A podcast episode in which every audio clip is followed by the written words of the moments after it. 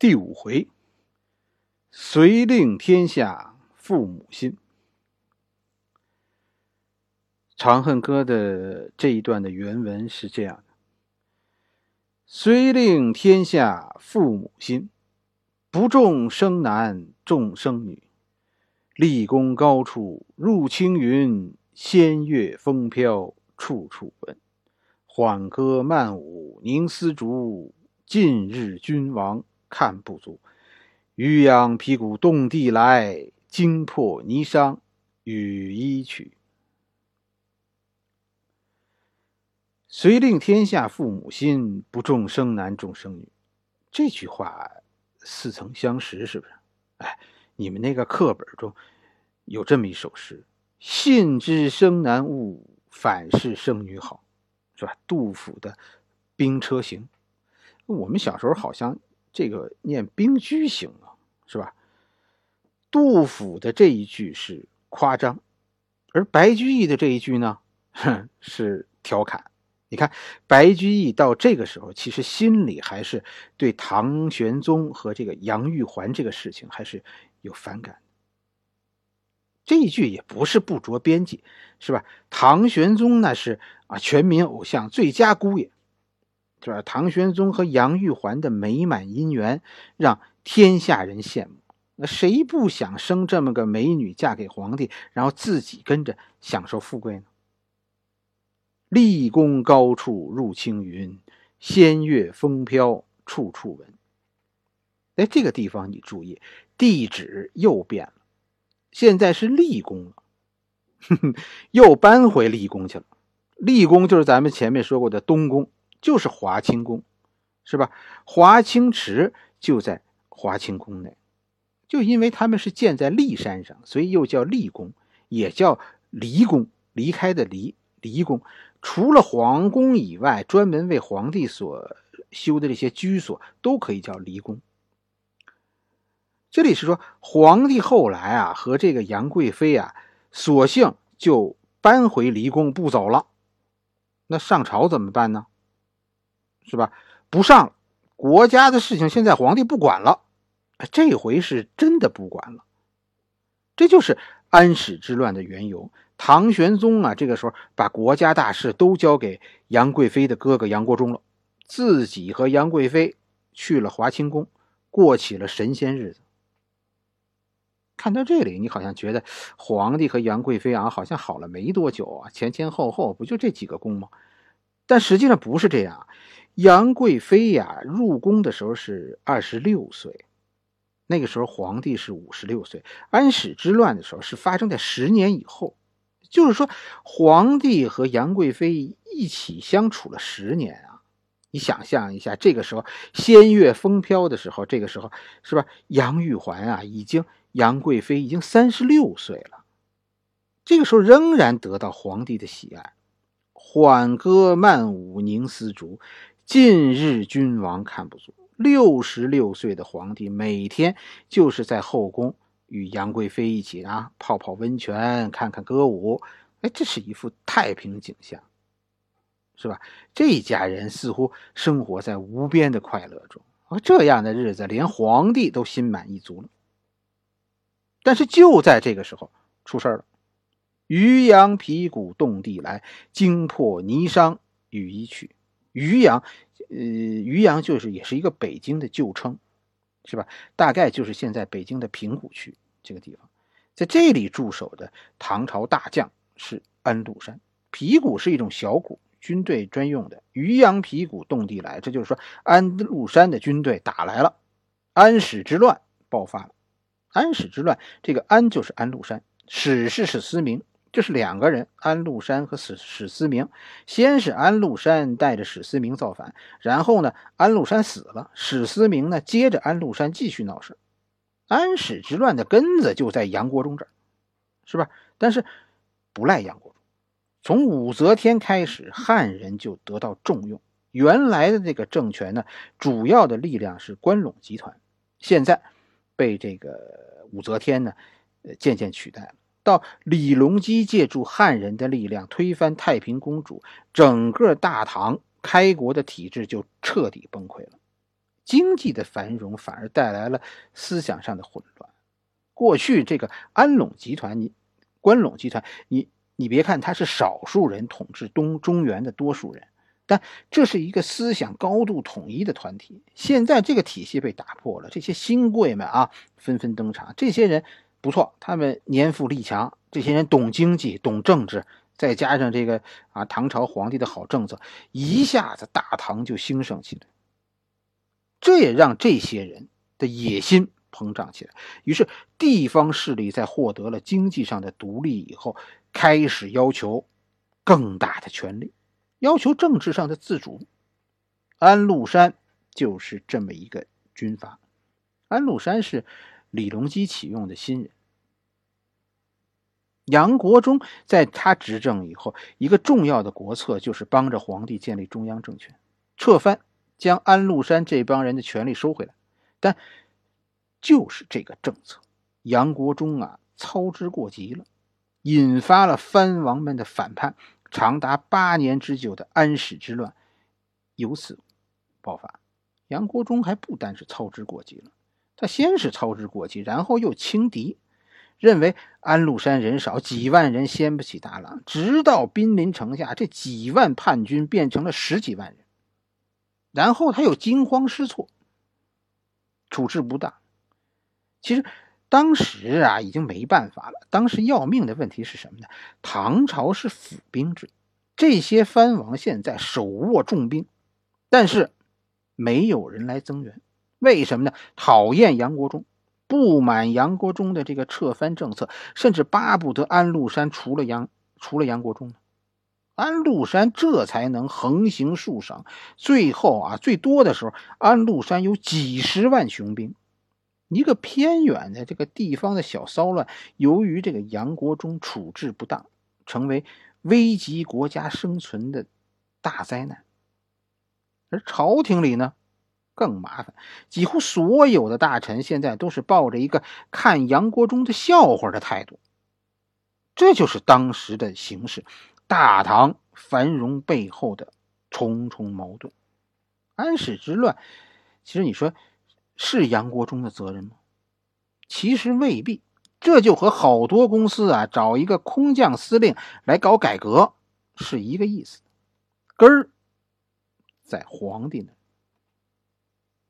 下一句“惊破霓裳羽衣曲”，咱们终于提到这个霓裳羽衣曲了。咱们说说这个皇帝唐玄宗。唐玄宗名叫李隆基，是吧？这是他的名儿。唐明皇、唐玄宗，这都是庙号，就是死了以后追认的名字。唐朝这一段啊，就李隆基前前后后这一段特别复杂，这个乱的就乱在武则天身上。武则天是唐太宗。李世民的妃子是吧？但，呃，武则天和唐太宗在一起的时候，太宗皇帝已经是晚年了。太宗皇帝死后，武则天又嫁给了太宗的儿子，这是父子俩同一代，父子两代人一个老婆。武则天一共生了四个儿子，其中三儿子叫李显，四儿子叫李旦。你看那神探狄仁杰中，那个狄仁杰要保护的那个太子，那就是武则天的三儿子李显。李显先是当了皇帝，是吧？又让皇帝武则天给撤，让四弟李旦当了皇帝。武则天后来自己做了女皇帝，但这个事儿阻力太大。最后武则天死后，就把皇位呃还给了李显。李显于是啊接着做皇帝。李显这是当过两次皇帝，李显和李旦这都是当过两次皇帝的人。但这个李显的皇位呢没坐住，因为他有一个要学。武则天的皇后李显的老婆，这个韦皇后把李显毒死了，要自己当女皇。韦皇后这是谋杀亲夫，是不是？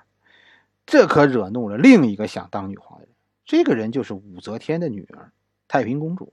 于是太平公主就和弟弟李旦一起将嫂子韦皇后杀了，这样李旦就当了皇帝。但李旦呢，是一个没什么能耐的人。是吧？你就想吧，这个事儿，就咱们上以前说过这事儿，有武则天那么强势的妈，就有李显、李旦那么软弱的儿子，也才会有太平公主那么刁蛮的女儿，是吧？新皇帝李旦是明知道自己斗不过妹妹太平公主，怎么办呢？眼看着啊，第三个女皇这就是要出现了。李旦啊，有一个很厉害的儿子，谁呢？就是李隆基。李旦自知斗不过太平公主，干脆退休了，是吧？提前退休，让李隆基来当这个皇帝。果然，李隆基一上台就斗败了姑姑太平公主。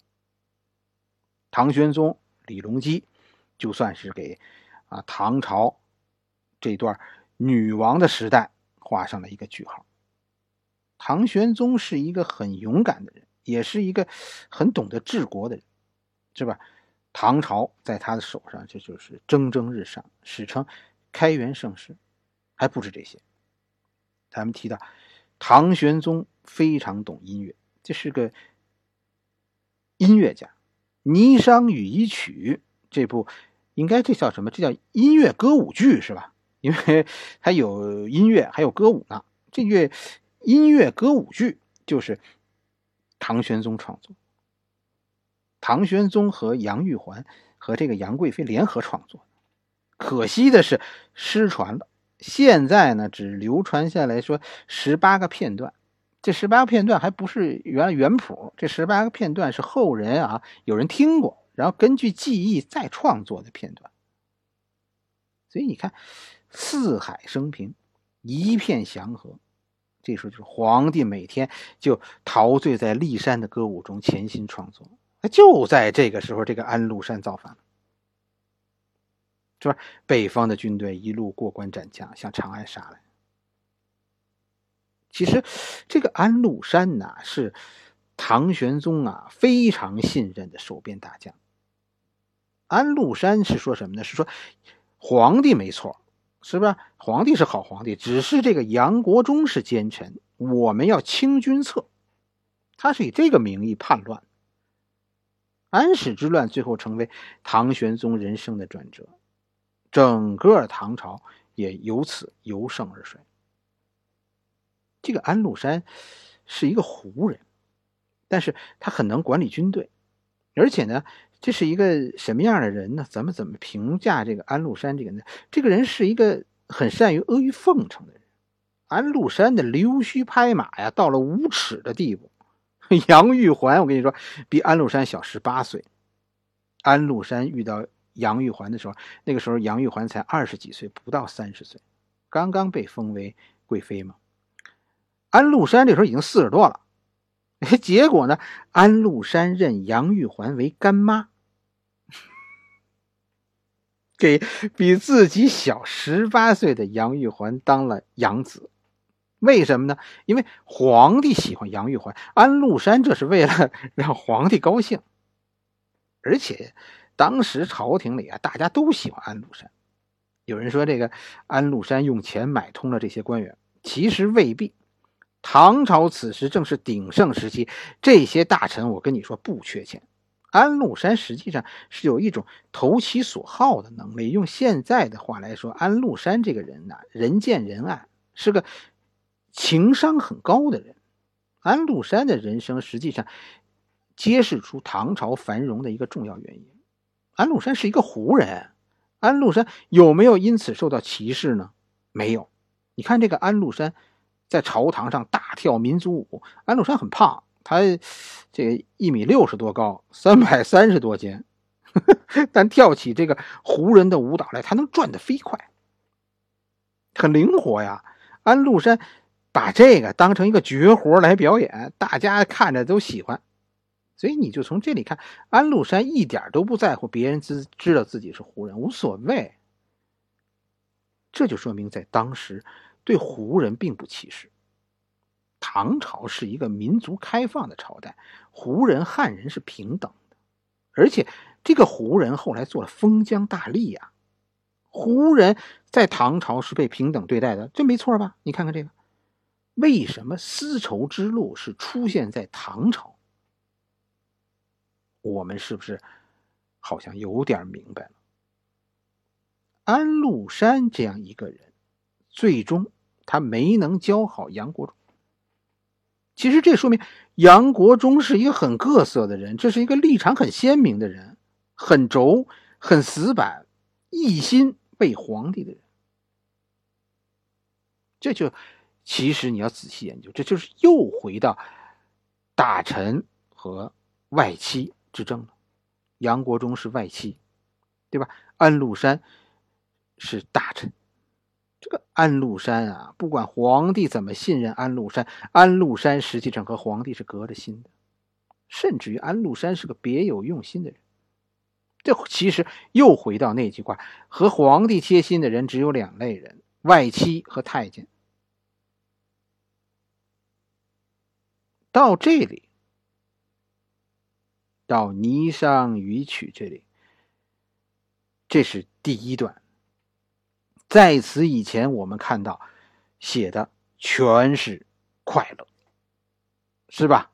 皇帝和杨玉环过着神仙般的日子，他们的美满婚姻让天下人羡慕。从这一句。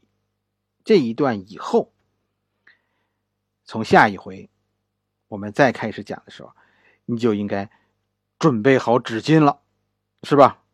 悲伤就要开始了。好了，这一回我们讲到这里，下一回我们继续。